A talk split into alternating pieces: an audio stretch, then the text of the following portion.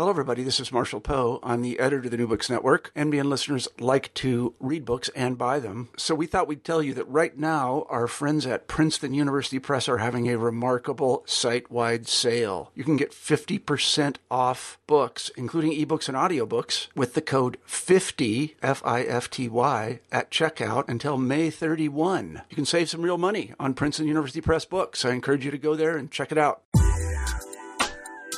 Hi there, welcome to New Books in Science, Technology, and Society. I'm your host for today, Carla Nappi. I just had a great time talking with Janet Kourany about her recent book, Philosophy of Science After Feminism, and that came out with Oxford University Press in 2010. Now, even though this book is ostensibly focused on the philosophy of science as a discipline and sort of looks at reasons why philosophy of science as a discipline may not have been historically as socially engaged as it could be and, and provides ideas toward a program and concrete ideas and concrete suggestions toward a program to help philosophy of science become more socially engaged um, and gives reasons why that's a good idea. Um, it's it's got much wider ramifications than just on the field of professional philosophy of science. Um, so it's it's quite useful and it's quite interesting in that respect. Now, the reason why it's um, so pertinent for uh, an audience of STS scholars more broadly is that um, Kourany does a wonderful job in this book of integrating not just uh, philosophy of science literature, but also anthropology of science, ethnography, sociology, history of science, and so on and so forth into a really synthetic story that I think speaks to issues that are of wide import and very wide relevance. We had a great time talking, um, and I hope you enjoy. Good afternoon, Janet.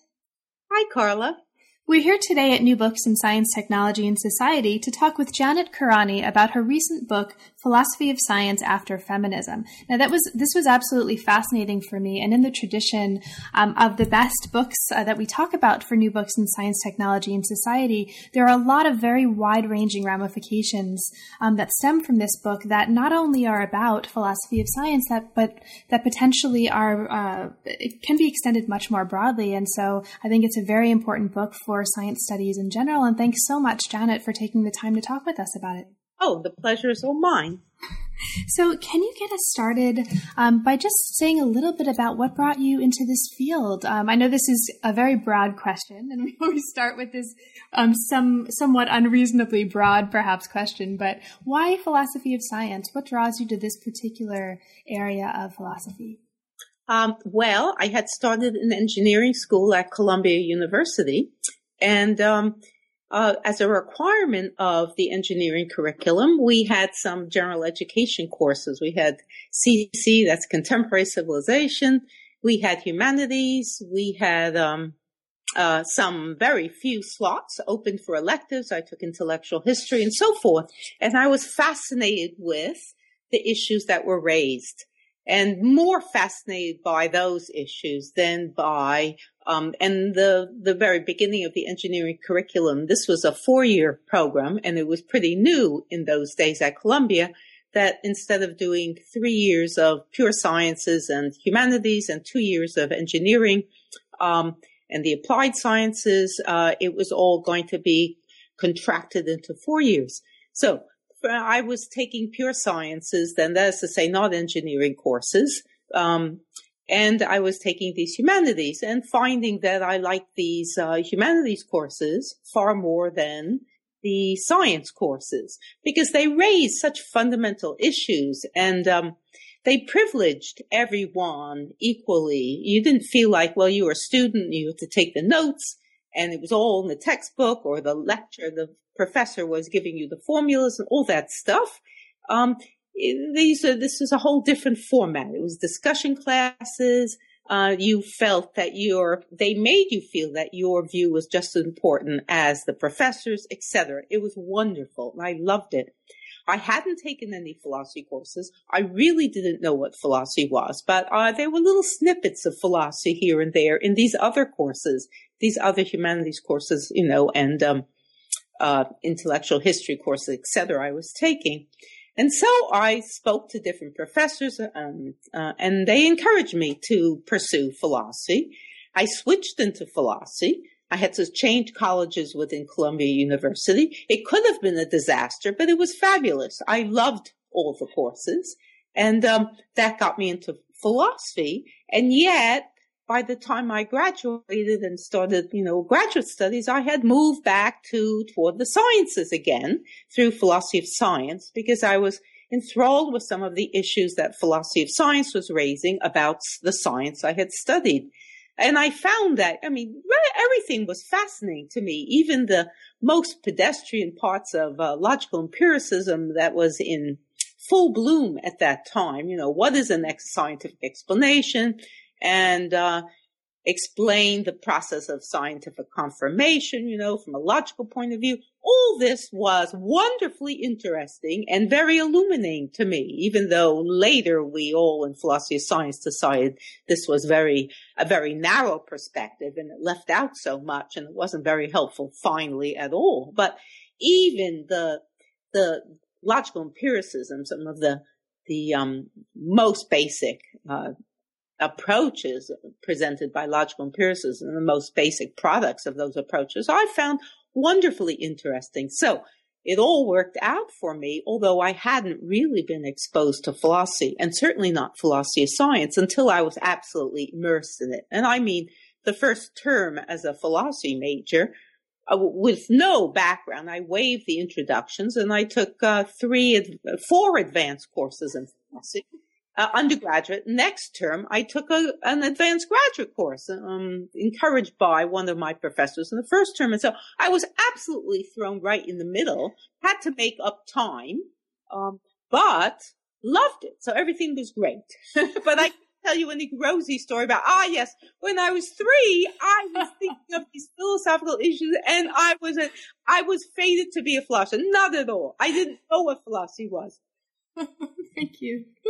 Now, this as we um, move from that background into the particular book that we're talking about today, the goal of the book, and this is a quote from the book, is to provide the blueprint for a philosophy of science more socially engaged and socially responsible than the philosophy of science we have now. A philosophy of science that can help promote a science more socially engaged and socially responsible than the science that we have now. Can you talk a little bit about this goal in the context of the genesis of this project? How did this particular issue of the social engagement of philosophy of science and the power of that engagement to perhaps affect some sort of a change on science per se um, emerge as a crucial issue in your work? Well, let's see.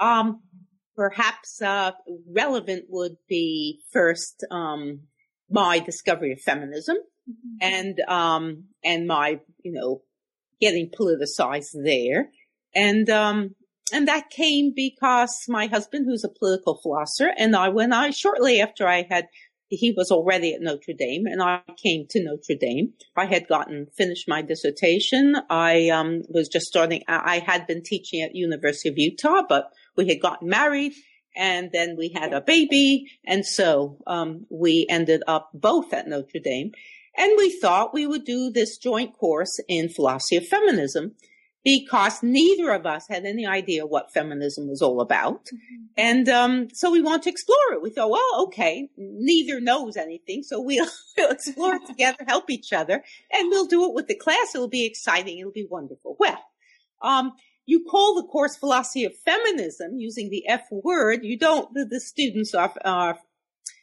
uh, just terrified and they, they will register. So we had 14 very, they were scared, but they were, um, brave enough to register for this course. It didn't justify, um, two instructors. So it fell to me to do the course because it's, well, how could a man do philosophy of feminism? So let me do it. And my husband had, um, ordered some books because he had, you know, started looking at this as a political philosopher. And uh, we found that one or maybe even two of them were out of print. so, uh, and we had this new baby and, um, he went off to this, the only Eastern Division uh, American Philosophical Association meeting I ever missed. This was this one year he went off to give a paper there and I stayed home with the baby and was reading these articles. Well, you know, getting a syllabus together for this course, which originally we were going to both do and which neither of us knew anything about. Well, and I'm getting politicized reading all these articles about what the problems for women in society were, etc. So this started my interest and my career in feminism. Okay. And feminist uh, studies. But um, in those days, uh, there was just beginning to be um, feminist critiques of various academic fields. I mean, the feminism then was, hey, you know, equality isn't there for women. How can we? This is a very important issue. Um, it, we have to have equality as a goal. How can we bring about that goal? This was where feminism, you know, was at the time, mm-hmm. and um, but of course, we were starting to understand that, um, wow, some of the academic fields that uh, were being pursued in university and even in lower grades, they were not helping. In fact, they were they were um, further fueling the problems for women in society. Certainly, were um, maintaining them, were keeping them in, intact, and so there was interest in looking into these fields. Certainly, this happened oh, the, the earliest um, fields to get this careful scrutiny, more careful political scrutiny, were uh, history and, and English and literature in general, but started at least from our perspective in English literature. Uh, you know, and it was, it had to do with, well, gee, how come there are all these great women writers? How come, for example, in, in English, um, this, the syllabus doesn't include these women. Or, you know, Jane, Jane Austen's included. You'll have one or two women at most. But my, there were all these women writers and they had, uh, sometimes very profound impacts on their societies. So how come? What, what were the rules of can- the canon? Um, what were the rules of uh, that decided that that decided who were the great things, what was great literature, what should be included in a, um, a viable syllabus. So started in, in literature, started also in history, because well, gee, you never heard about women in history. You only heard about men and their power struggles and their battles and so forth. Um, and women's history was out of the picture. It was essentially um, communicated to women as well as men that well women weren't doing anything much in the history uh, in in uh, recorded history and certainly doubtless not in unrecorded you know prehistory. And uh, so they're of no interest and so we didn't have to talk about them. Uh, yeah yeah there were some queens along the way etc you know married to kings and empresses and all that. You got a little tiny bit here and there but aside from that there was just no discussion. And so and of course that message meant, um, well, you know, women haven't done anything and maybe they're starting to do something now. And this was the, the end of the 20th century. Maybe. So maybe they should be integrated into history in the future. But women were looking for role models and were ideas for how they could, you know, here was feminism. Well, what kind of new, new approaches should women pursue? What kinds of new perspectives and new goals might women have? And you, of course, you want to look at what women have done in the past, but there was no information about that. So that's where it was. I got interested in this. I even invited speakers in my classes from other areas like literature and like history to give critiques of their fields. But I didn't think that philosophy that philosophy was um, no relevant to this at all. I mean, philosophy was dealing not with people and their goals and so forth. It was dealing more abstractly with the good and justice and virtue and uh, truth and knowledge and criteria for knowledge, etc. And so, for a long time, and you know, there was no, no literature critiquing philosophy, and this finally started coming. But I so I started teaching a course, and and I there was um, a discussion group that we have. We still have history and philosophy of science discussion group at Notre Dame. And we were preparing one year, and I don't remember exactly which year this was. We were preparing for a quantum mechanics conference that we were organizing at Notre Dame. And it was a very nice conference and very good and very effective. And we were having, pursuing very interesting discussions there. But we, um, but we, uh, in the discussion group, you know, we were, we were preparing for this. And, but that particular term, some of these um, feminist, these gender related courses were extremely effective and we were our consciousness was being raised and anger, you know, and also exhilaration and, and, uh, that we can affect change was there in the class. The students were wonderful, especially wonderful this term.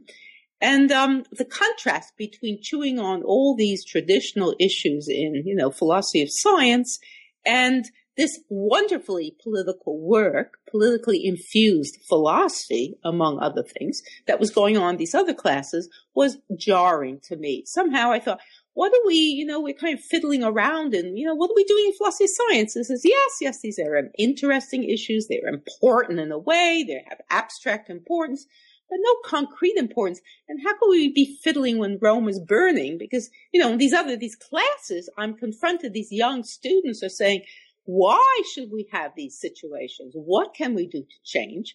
And, you know, they were involved in recognizing problems, deficiencies in society and wanting to change them.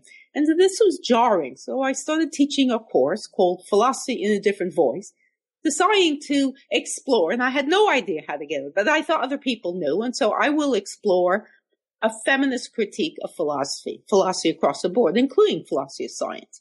Well, I talked to people in in feminist study, studies. You know, I went to a, a society. I remember very much. I went to this um, Society for Women in Philosophy, which we had regular meetings. Um, uh, the Society for Women in Philosophy, the the um, uh, Midwest group, and I asked people. I remember Marilyn Frye saying, "Oh, that sounds," and I told her about what the course was going to be. Um, looking into feminist critique now, not of literature and not of history, etc., but of philosophy. And she said, "Oh, this is fascinating." I said, "Well, what should I uh, you know, what should I assign readings? I don't know. we don't have very much out there. And so we had to start exploring. And what was there at the time first was critiques of the history of philosophy. This was like canon formation in, in, um, uh, in literature and also in history. You know, why do we look to some topics and not others? Why do we construct periods in history in, in some ways and leaving out what was going on for women, etc.? So um, I started with history of um, philosophy and finding out that well, you know, which women were being left out, and how were even the men treating women, and how what topics were the men pursuing, which left out women's concerns and all that. And the students were really excited with this. I mean, these were philosophy majors now saying, "Wow, you look at this. Uh, philosophy has its real problems." And then delving into you know, very tentatively epistemology and even philosophy of science. So that started me in. But I took uh, some years before I, you know, I was trying to understand what is feminism's contribution to philosophy of science.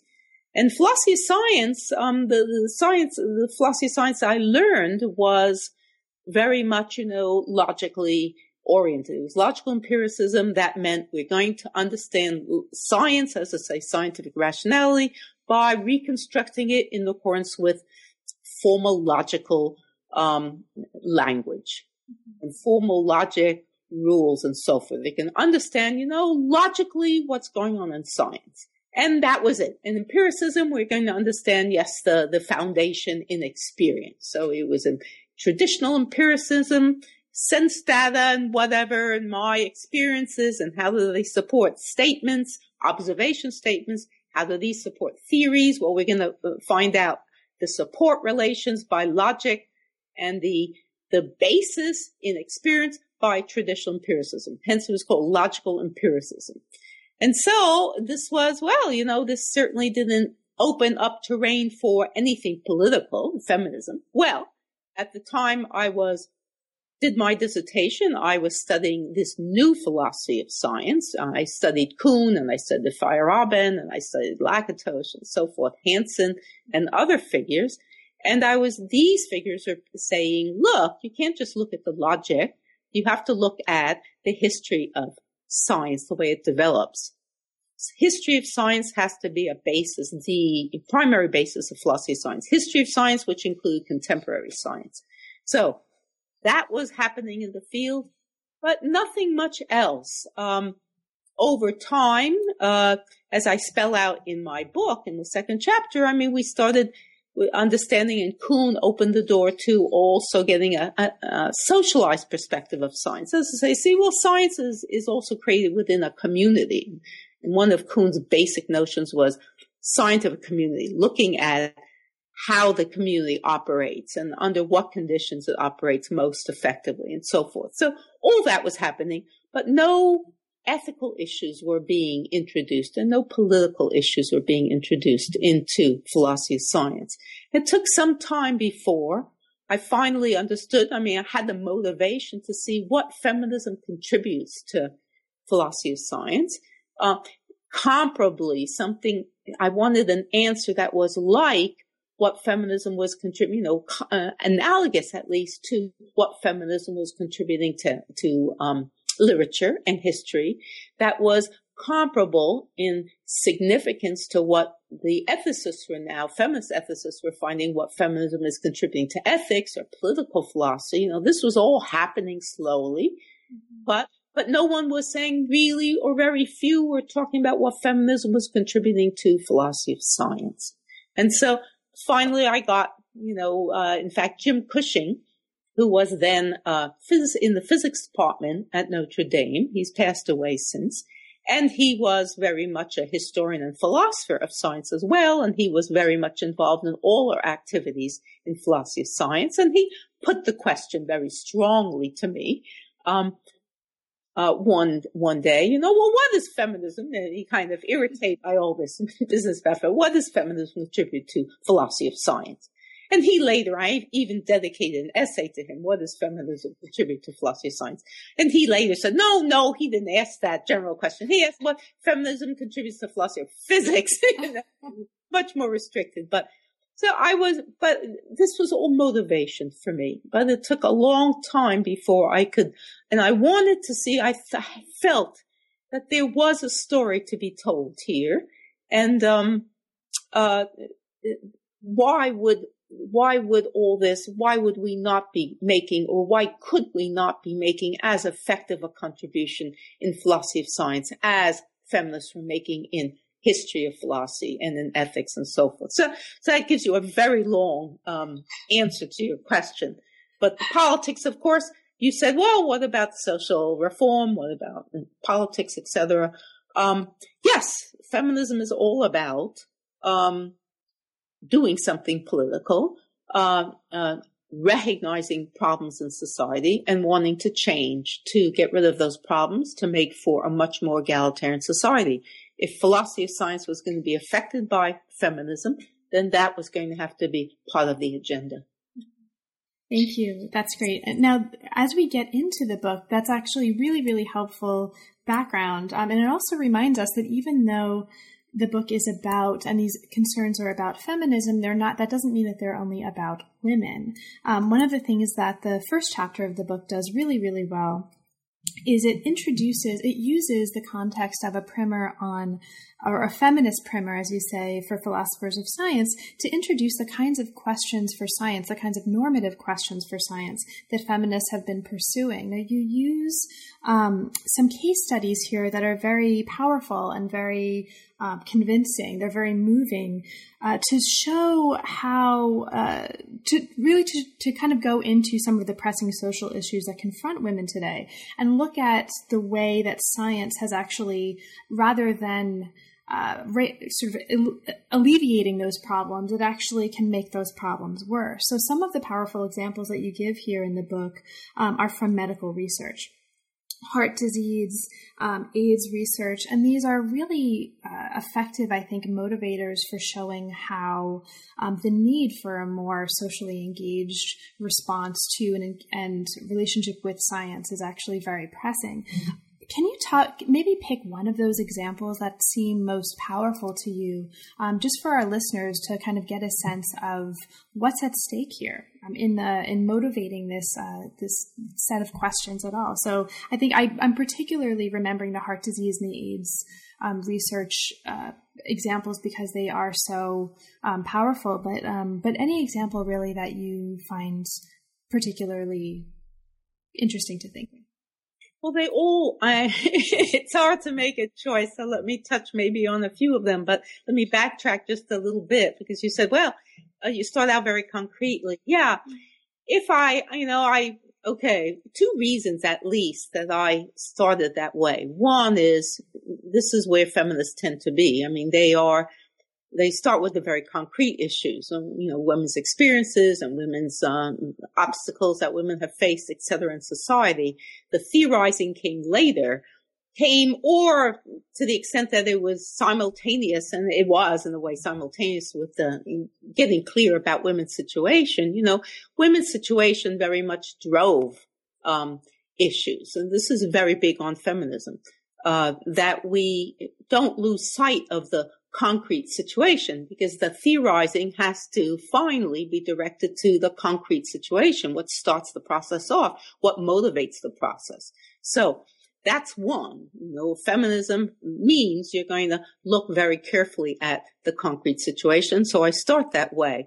But then also, if you discuss these issues and as you had, you know, defined the goal, etc., if I just talk about that, uh, start that way, about uh, we want a philosophy of science that uh, is going to make for a better society and all that. Well, that opens up all kinds of worries and, and complaints. And, you know, no, no, we're interested in this very concrete uh, set of epistemic concerns. And we have nothing to do with all of this. And what is this uh, politics coming into science that would be a contaminant, etc. So what I wanted to do is look very carefully at what's going on in the sciences. And I took a bunch of examples and say, okay, and what's concretely going on in philosophy and how um, science is. Firstly, I started out with, you know, what are the problems for women in society? Just very, very briefly. And then how is science affecting them? Is science, we always hope that science would be, this is the enlightenment ideal, help us to, to have a much more enlightened um, a, a, society which is um, free of the ignorance about, well, not only, you know, women, but all kinds of other things, you know, and, and misperceptions and biases of the past. This was the promise of science. So when, when feminists were talking about, well, problems of women's society, they were looking to science for help. But when we looked at science, we found um, that science was very frequently, too frequently, you know, um, just maintaining the status quo. In fact, you know, and sometimes fueling more problems. And you mentioned heart disease, you mentioned cancer. Well, my goodness. Uh, one thing minimally we expect from science is that, you know, I mean, medical research is that it helps all of us. But when we look at medical research up until the 90s, uh, we find, and I give statistics and so forth on funding and all that, um, we find that, well, you know, the agenda was men's diseases and not only men's diseases, but, you know, middle class white men's diseases, affluent men's diseases, um, questions of, and symptoms and drugs that could help these diseases, you know, to alleviate or, or rid men of these diseases. So, I mean, in heart disease, my goodness, the, the uh, symptoms of heart disease, the, the, uh, actually the, the, um, uh, the the factors you would look at, you know, the, the, uh, the, um, experiences you might have when you are having a heart attack that you have to be, uh, you know, apprised of that. Wow, if you're, if you're in, uh, feeling this pain across your chest, etc., then this might be a heart attack. All these, these, indicators of heart attacks and, um, uh, the, uh, just the way that heart disease develops, etc., and how it uh, continues, and what drugs are effective, and what changes in lifestyle effective. All that just focused on men, and it turns out that well, gee, women present different symptoms, and women um, they they uh, show uh, problems with heart disease later than men, and in different ways from men, and the, the whole disease takes on a different trajectory. Uh, AIDS research was the same kind of story uh, no attention was directed to women's situation with AIDS and HIV and how they presented different symptoms. And so uh, these diseases were not diagnosed in women. Women had a much worse prognosis because their problems weren't even recognized. Um, and the, the, drugs and the therapies that had been um, hooked up for the men didn't always work on the women. Sometimes they had very poor effects on women. Uh, sometimes they worsened the condition of women because the drugs had never been tested on women. The procedures, the uh, the tools that were used for various kinds of surgeries on women, well, they weren't appropriate. These, sometimes these um these uh, uh, implants, you know, and and uh, devices to heart monitors, uh pacemakers, etc. Oh, they weren't they weren't constructed with women's different physiology and bodily proportions in mind. Even the surgeries, the tools were too big, or they weren't they weren't appropriate for women's bodies. So there was this extraordinary story that was stunning to be unearthed by uh, women researchers in the field, women feminist researchers in the field. So uh, that was that was just heart disease and that was just AIDS, but the the problems were across the board. Women use more uh, pharmaceuticals than men, and yet um, women have uh, eighty percent of the problems with pharmaceuticals in the United States because the drugs haven't been devised for women. So this has started to change, but you know, most of these drugs, uh, we haven't gone roll back and all right, we're going to test everything. We're going to redo everything. No, that's not in the cards. Cannot be in the cards. And so most of the drugs that women take from, you know, the past, um, haven't been tested on women. So that's a horrible story. Mm-hmm. But that's, and that's so basic. But, you know, I go through other examples mm-hmm. in that first chapter, like, um, like archaeology and archaeology up until the 90s, they weren't even asking about women. There was, there was a whole story. And this is the turning points in, in the evolution of humans. I mean, wow, you know how humans developed and they, what they, they discovered fire and they discovered our, um, you know, our agriculture and so forth. The whole story left the women out. It was unbelievable. Women did nothing. They were just sitting in the cave or sweeping. And the men, I mean, archaeologists told horrible story. If you think of museum exhibits, so you think of the effect it has on on the public, you saw just men, men doing stuff, women in the sidelines with babies. Mm-hmm. That's all women were doing. So archaeology is another st- sorry tale, and that started changing uh, in the 90s. Um, but I consider other examples as well. Intelligence research still continuing that um, we're still asking, are women as intelligent as men? Are women as gifted in mathematics and the sciences as men and so forth? And so, and endless um, uh, differences, gender related differences, race related differences in intelligence, uh, still re- being researched. Message still, I mean, yeah, lots of the, lots of the research is saying that women are fabulous. They're just as fine as men. Notice the way the questions are framed. Are they as good as men, mm-hmm. taken as a standard? Still there. No one ever says, well, women better than men. Maybe we should have women as a standard. Women have to deal with all these obstacles in their careers in mathematics and the sciences and in other fields as well. Hey, you know, maybe they're more gifted. No one discusses men as good as women. No way. Okay. So still there. So these problems still, you know, this is only very recently tackled problems and they're still there. Economics is a very sorry, um, scene because, uh, women are still not, that they have not done, had the, the kinds of progress that have been, uh, experienced by medical research now where there was legislation in the 90s mandating the inclusion of women, uh, in medical research, how women would be, uh, would be part of research groups, and women's diseases would be um, uh, researched just as much as men's diseases and so forth. So, been there has been uh, successful, uh, you know, changes in medical research and certainly in archaeology. Not so much in intelligence research, although you know there are good things to be said and bad things to be said. Uh, but in economics, hardly changes at all. There's still uh, neoclassical economics and number crunching, and they're leaving out the roles of women. And so that's still a sorry story. But, you know, so I give you know, these examples, a few others, and um, just the tip of the iceberg. Now, one of the really interesting things is that these questions regarding the social responsibility of science are very different from those that mainstream philosophy of science pursues. And usually, mainstream philosophy of science, as you as you mentioned here, looks at questions that isolate the realm of the epistemic from the other aspects of practice of science. Now, the uh, second chapter goes through this um, and and really I think very wonderfully offers a kind of capsule history of the philosophy of science as a professional discipline in the service of looking at the roots of this attitude um, of sort of focusing on the epistemic among philosophers of science.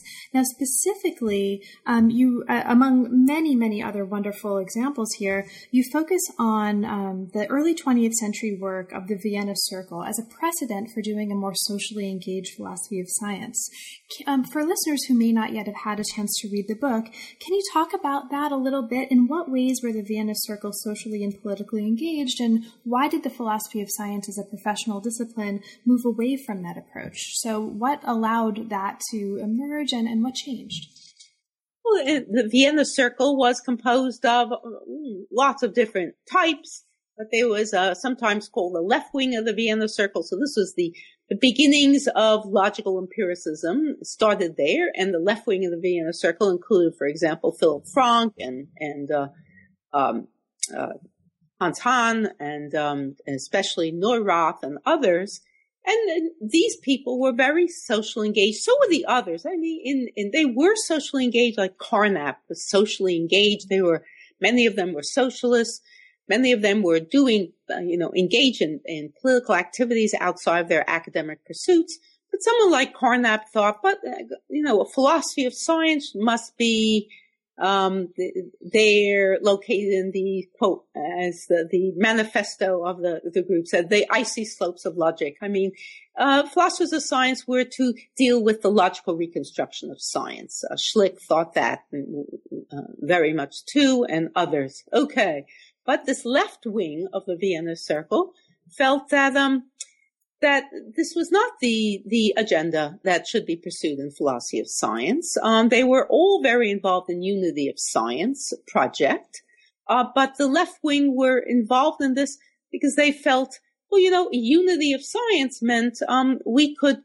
Uh, the resources of different sciences should be pooled for social reform. I mean, the whole Vienna Circle thought that if we get clearer about what is um, what is involved with scientific activity and very successful scientific activity, and we get clear about, therefore, what's involved with excellent reasoning, which didn't include metaphysics, so that's a whole big story. You know, um, if we really wanted to rigorously reconstruct um, excellent reasoning processes using logic, etc., then um, this would help this would finally help society. You would get rid of the poor thinking, the old metaphysical stuff, the old stultifying philosophy from the past. We want a clean house. We want to get a philosophy which will be helpful to society. The um, the more conservative members felt, well, if we just get clear about the logic of science and get rid of the metaphysics and so forth, this will by itself be helpful because you'll have a better science will understand what science and the kinds of approaches that are truly valuable, and this has to help. Whereas someone like Neurath, Neurath thought, well, no, no, um, you need more unified understanding of scientific rationality. This was a unity of science movement. But Neurath and some others felt that no, but this um, took on a deeper significance because um, science was very much affected by society. And um, science was um, the decisions in science were were really, if you looked at the situation, underdetermined by evidence always. That you know, evidence because the problem of induction, for example. How can we from just a relatively few data, how can we induce a law, something very general, or a theory about what's causing the regularity described by the law of theory, which talked about unobservables? How can we make these leaps? And Neurath said, look, they are leaps. And besides, when we choose one theory rather than another, or one research program rather than another, uh, the evidence isn't sufficient, can never be sufficient. Political issues social issues, values have to be coming in. And um, if we start realizing that science is then infused in this way with values, we can now start making decisions about what should be the appropriate values. What should be an effective science which could really help the, the social situation, the social problems that they were all, the, all the Vienna Circle were very much um, pained at and very much want to uh, respond to. So this was, wow, this was not the whole Vienna Circle. It wasn't the all the roots of um, you know our philosophy of science in, develop, in development, but it was an important uh, set of people called the left wing, especially Neurath. So that's where they were. So what happened um, when philosophy of science? You know, there was the war. Um, some of these people died uh, in the war or uh, in concentration camps or they emigrated to different countries and then, you know, had untimely death like Neurath. Um, but uh, after the war, then um, the situation was changed. Um, what was going on, for example, in the United States was, and ultimately the McCarthy time, and and uh, worried about a socialist type agenda or um, uh, a, a very socially and politically informed agenda for science, and the whole pressure was for kind of a value free science. If you're going to get the freedom to pursue science and philosophy of science, you better look very politically neutral. Certainly nothing that would um, call attention, adverse attention to yourself by, you know, the the um, the witchcraft uh, approaches of the of the fifties. So, um, and now scholars have been looking into the history to figure out, you know, I mean, the, we are speculating. You know, what happened? There are various approaches, various causal factors that have been suggested. I mean, McCarthy era was one.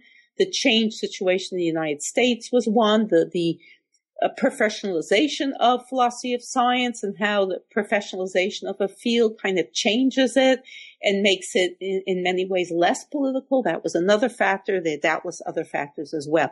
Who died? Who didn't? Who got regular positions like Philip Frank didn't? Who did? And so forth. so, um, philosophy of science, you know, became very apolitical. And that maintained itself until really quite recently. Thank you. Now, this what's um, you move from here from this really wonderful account of the really the history of the philosophy of science and its engagement or lack thereof um, with social issues to looking specifically at what um, feminist science studies can offer. So, this chapter, this is chapter three, looks at a number of approaches employed by feminist scholars of science studies to ask normative questions of science. Now, there are some major questions that motivate this chapter, and these are questions that um, I must be arising um, when thinking through these ideas in the minds of some listeners. And these are important questions. So, do social values belong in science at all? If so, which values belong? Where do they belong? At what point in the development of research, um, the evaluation of research, the teaching of science, etc., etc., and what specific changes in science need to be made as a result? Now, after presenting us with these very important and very engaging questions, you take us through um, three major approaches that have been used by feminist uh, science studies scholars to try to engage these questions and look in turn at the relative benefits and potential drawbacks or potential insufficiencies of each one. This is um, the methodological approach, which is uh, based on an idea of a value free science. The social approach, um, look, which is rationalized by a social value management ideal of science, um, and the naturalist approaches, which look at an empiricist ideal of science. Now, um, this is there's a lot for listeners um, who haven't yet had a chance to read the book. There's a lot of really wonderful explication of each one of these positions in turn, and what you give us at the end is an argument for a new approach based on a political approach based on the idea of socially responsible science. So, can you speak a little bit to this approach that you're suggesting, this political approach to um, to a socially informed philosophy of science? Sure. Uh, I'd love to. The um, the other approaches, I mean, and and this was this philosophical work that I'm now recounting. This, of course, was um, the result of really looking at the kinds of issues that feminist scientists were engaged with, and, and women in science who were not self-identified necessarily as feminists. It wasn't always, you know, um, self-consciously feminist scientists, but uh, so scientists, and but frequently they call themselves feminist scientists, were finding various um, examples of sexism in science. And we talked about that, for example, in medical research or androcentrism in science, that medical research was focused on men. Um, so they were in various fields, women were finding that, well, the science wasn't um, what they had ex- were led to expect on the basis of their training. It wasn't, it wasn't disinterested. It wasn't, you know, objective. It was full of sexism and biases, androcentrism.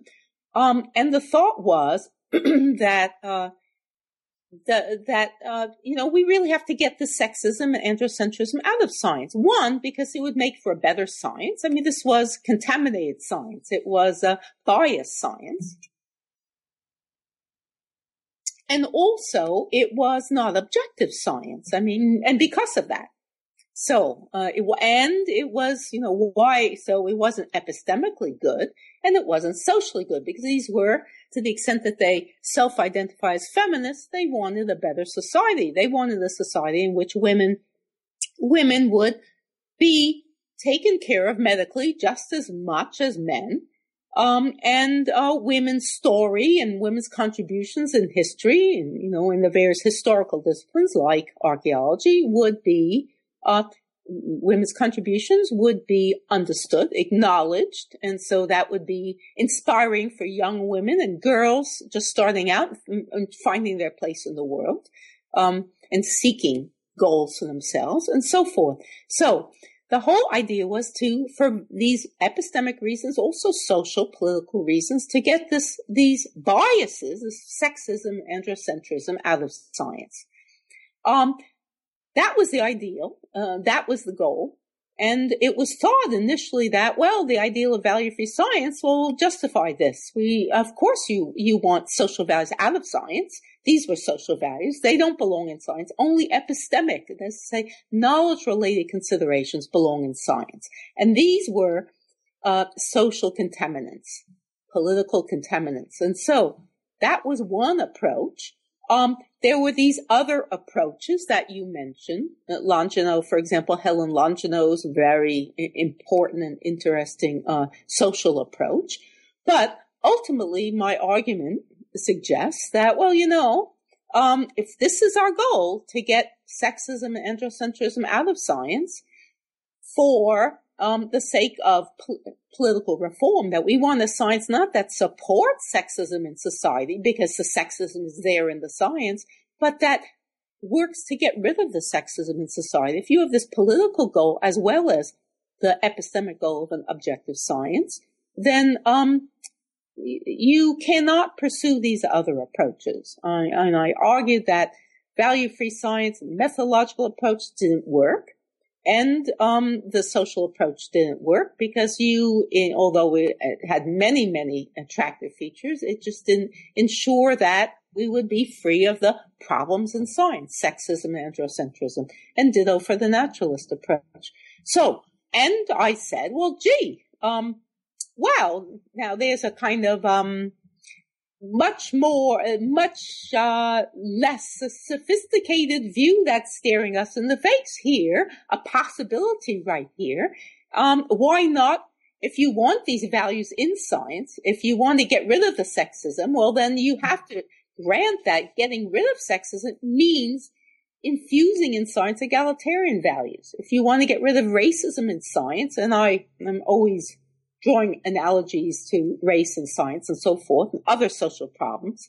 Um, you, you know, if you want to get rid of these biases, well, that, there's no such thing as, oh, all right, then the science that's free of any values. No, getting rid of sexism means infusing egalitarian values into science and getting rid of racism is ditto, etc.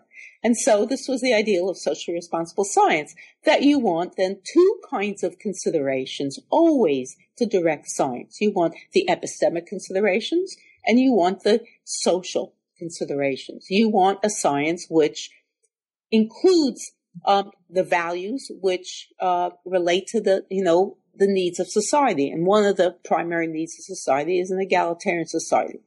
Um, another is a sustainable uh, society. So we want, um, as I make clear later on in the book, when I broaden the whole program, uh, we want uh, sustainable uh, modes of uh, doing science and applying science. So we want uh, we have, have, to attend to the environment. We have to attend to the the political situation globally. We have to attend to how science um, helps to inform and perpetuate um, certain power imbalances in, in the world and so forth, and what science can do to alleviate those problems. So uh, we need to very uh, self-consciously, and this goes back to the Neurath program. Values are there inevitably in science. We want the right values in science. So it's kind of like, well, duh, you know, well, why didn't anyone think of this? Since Neurath, um, let's decide to direct science equally with uh, social values as well as epistemic values. So that's the ideal of socially responsible science. Now, in the, the remaining parts of the book, in the, the um, penultimate chapter here, um, you go through successively a series of five potential major challenges to this position, and um, one by one talk about those challenges and demonstrate, I think, effectively how those challenges don't really pose um, a huge problem and don't undermine this ideal of the socially responsible, um, socially engaged philosophy of science. These are an epistem- epistemological, historical, sociological, economic, and political challenge. Um, and these range from suggestions that, you know, that sort of are the kinds of questions that I think any reader seriously considering this would raise. And so it's very effective to, to have these in here and to, to show us how they're not actually huge um, questions. I mean, for a historian of science in particular, um, it, it's particularly interesting to look at the historical challenge, which points to the consequences that have resulted from the interference of society in science. So Lysenkoism, Nazi Germany, but you also take us through other kinds of challenges. So challenges like the sociological that emphasize the kind of unique cognitive and social norms institutionally in a science uh, or institutionalized in science that ultimately are arguably, uh, according to some people, responsible for its advancement and so on and so forth. Now, ultimately, at the end of this, um, and after going through all of these challenges, uh, you look ahead or you take us um, to a vision of what this might look like in the future and in the conclusion of the book and look at the conditions that might need to obtain in order to apply this very ambitious and very rich vision for a more socially engaged and informed philosophy of science to the practice of the philosophy of science. So I'll ask you to speak um, in the in the remaining time that we have a little bit to this this last part of the program. How would philosophers of science go about manifesting this approach first? And um, if if you could speak a little bit to as well, are there any particular philosophers of science working right now, or any particular works um, that you can point to that you found particularly inspiring in um, in manifesting this approach, in uh, sort of enacting a more socially involved philosophy of science?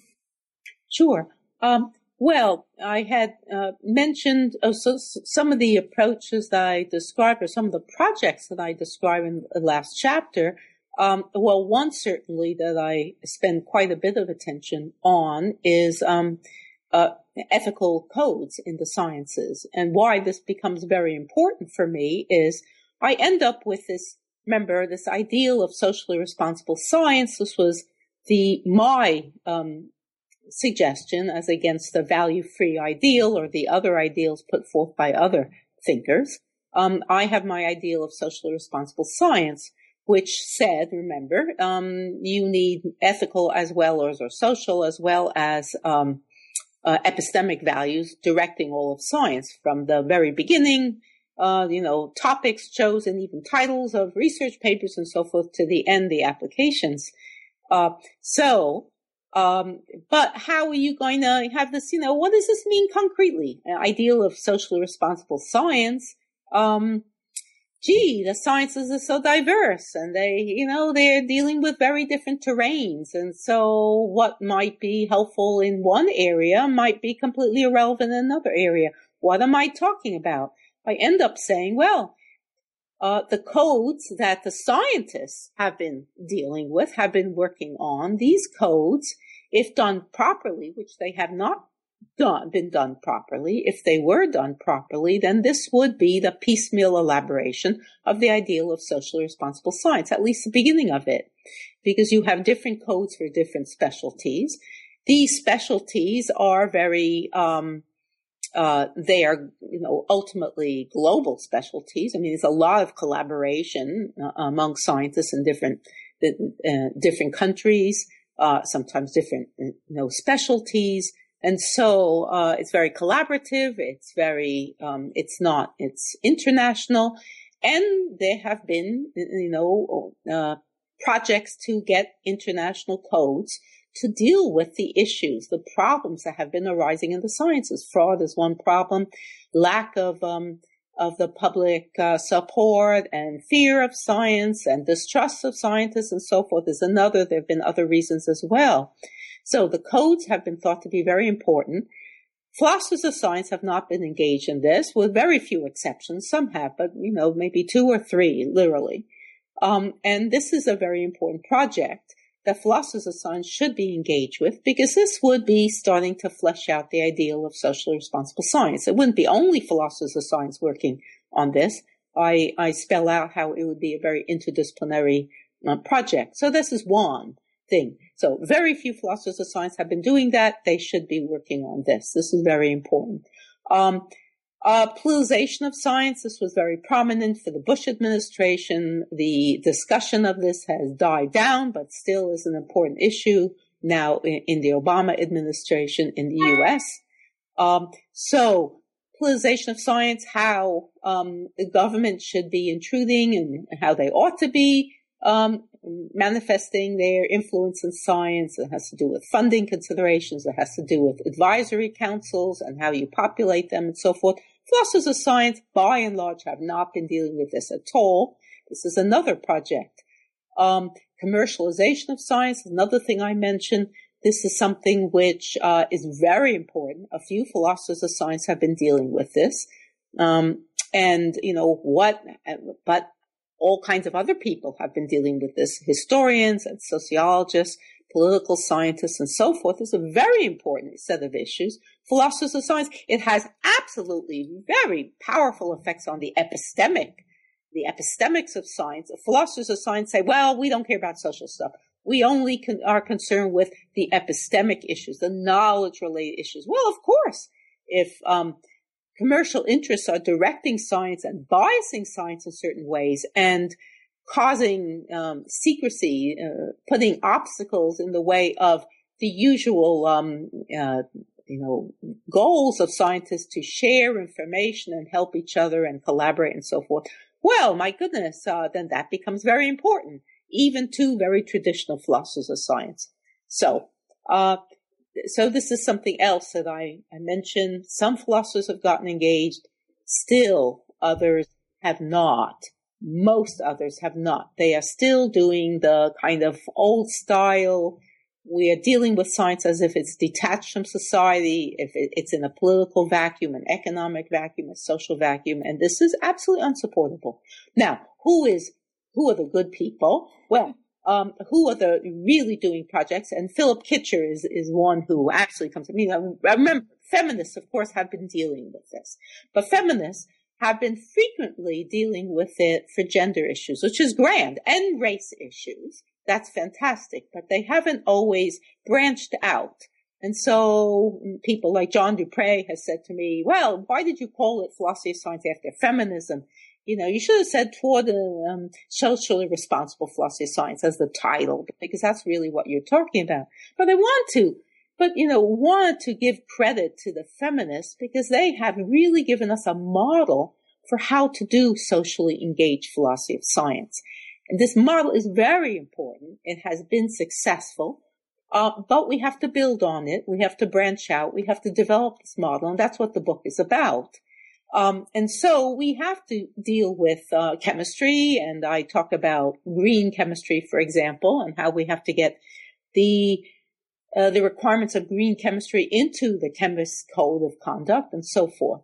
So we are, and who is doing this? So feminists have been doing wonderfully socially engaged, socially important, socially responsible philosophy of science, but not expansively. Philip Kitcher is doing, and he's, you know, almost the only one doing it across the board. He's doing a very general project. And so he's a path breaker. We don't always agree on all kinds of issues, but he is pursuing a socially responsible type philosophy of science. So he's a very important figure. Um, of course, the feminists, as I've said, Helen Longino and so forth, are doing important work, but not as expansively as Philip Kitcher these days. But Philip Kitcher has, you know, it's taken years for him to get there. And I think you interviewed Philip Kitcher yes. and spelled that out. yes, we had a great time talking about his recent book. And, and it, it's a very, um, it, the project is very much aligned with the project in, um, in this book as well. Now, my only, you know, um, uh, upset, uh, upsetting point with Philip Kitcher is, you know, he leaves everything very frequently on an abstract plane. Well, this is wonderful. I mean, he theorizes very interestingly and and this is all very important. But the nice thing about the feminists is that, you know, they always, as I said before, they always were concerned with the concrete situation. And Philip has also written stuff in the concrete situation, and medical research worldwide and what it leaves out and what it privileges and so forth. Uh, the Genome Project years ago, critiquing that and so on. Um, but in the the project when he really gets to the socially responsible philosophy of science and he's focusing on that, then it tends to be abstract. Um, and I want something, you know, more concrete. And so, and that's where the model of feminist is very helpful, I think, for me. But he, he's a he's a trailblazer. Well, Janet, thank you so much uh, for taking the time to talk with me today. It's the book is very careful throughout to focus on the very specific case study of philosophy of science, but I think it has much broader applications for other fields that we might include under the rubric of science studies and even beyond. Um, it's it's an extraordinarily rich book, and we of course didn't have time to talk about all of the fascinating things in the book. Is there anything in particular that we didn't cover that, but that you'd like to point out for listeners, especially those who may not yet have had the chance to read the book? Book? Oh, gee. Um, well, one thing, just touching on this last, um, and it's not in the book, but it's it's things that I'm working on now because I, you know, in the book I wanted to uh, uh, help create a philosophy of science which is socially embedded. Okay, that deals with um, the situation of science in society. And when you look at the scene in society, of course, I looked at sexism and, and a little bit and racism and um, a little bit, you know, environmental issues and so forth in, in society in the book. But what I'm moving toward now is, you know, uh, other issues. Um, uh, Robert Proctor has coined this new term, agnotology, the, the study of ignorance. And when you look at society, and this is something Philip Kitcher is also very much engaged in, when you look at society, well, um, there's a lot of ignorance. If you look at American society, for example, American society with all the libraries and the books and the articles and the internet and all this, these resources that are easily available to people. Wow, the, the, the you know, in the school system and public education, uh, the ignorance is shocking uh, about very basic things, not only as Philip will emphasize, like climate science, uh, and global warming, but about things like nutrition. And uh, we have obesity, unbelievable obesity epidemic and, uh, everything that follows from that. For example, uh, you know, the various diseases and cancer and heart disease and, um, uh, you know, diabetes and so forth.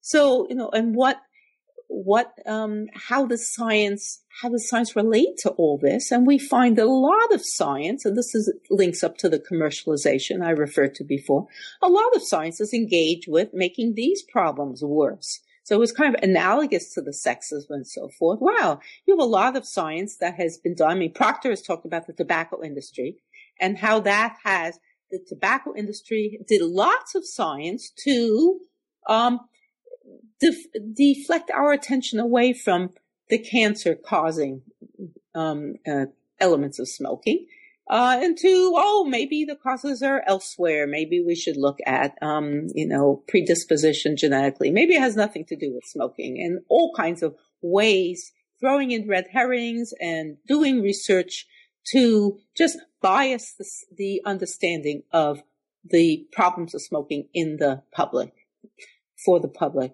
So um, I'm very concerned about these kinds of issues. I'm very concerned about. I mean, so he has discussed that, but something that has not really been discussed by historians, or, you know, historians like Proctor or philosophers certainly, is uh, nutrition and um, how. Why do we have this obesity problem? Why do we have all the problems which relate to that? And it's uh, the food industry, the restaurant industry, there's lots of science engaged with, I mean, essentially in some ways, making us addicted to, making us overeat, making us addicted to salt, making us addicted to sugar. Uh, some scientists have now disclosed changes in the brain, which occur not only because of smoking, but because of certain foods that are eaten. How sugar changes, how creates a need for sugar, etc., uh, an addictive need. So this is science is now being used to create or to perpetuate problems in society. We have to look into this. So I'm very interested these days in, so I haven't touched on these kinds of issues in the book, but in agnotology, my new project is, um, and I call it forbidden knowledge, um, the ways in which science is producing ignorance and how science has to be changed. So it, it is just part of the fleshing out of the ideal of socially responsible science. That's, so that's wonderful. Thank thank you so much. It sounds like a great next project too. And when that's in book form, then let me know. We'll talk about that as well. Oh, Janet, thank you so much. This has been such a pleasure, and thanks so much for making the time. It's a wonderful book, and I hope it gets a wide, uh, continues actually to have a wide readership among scholars of science studies in philosophy of science and beyond. Thank you so much. I hope so too.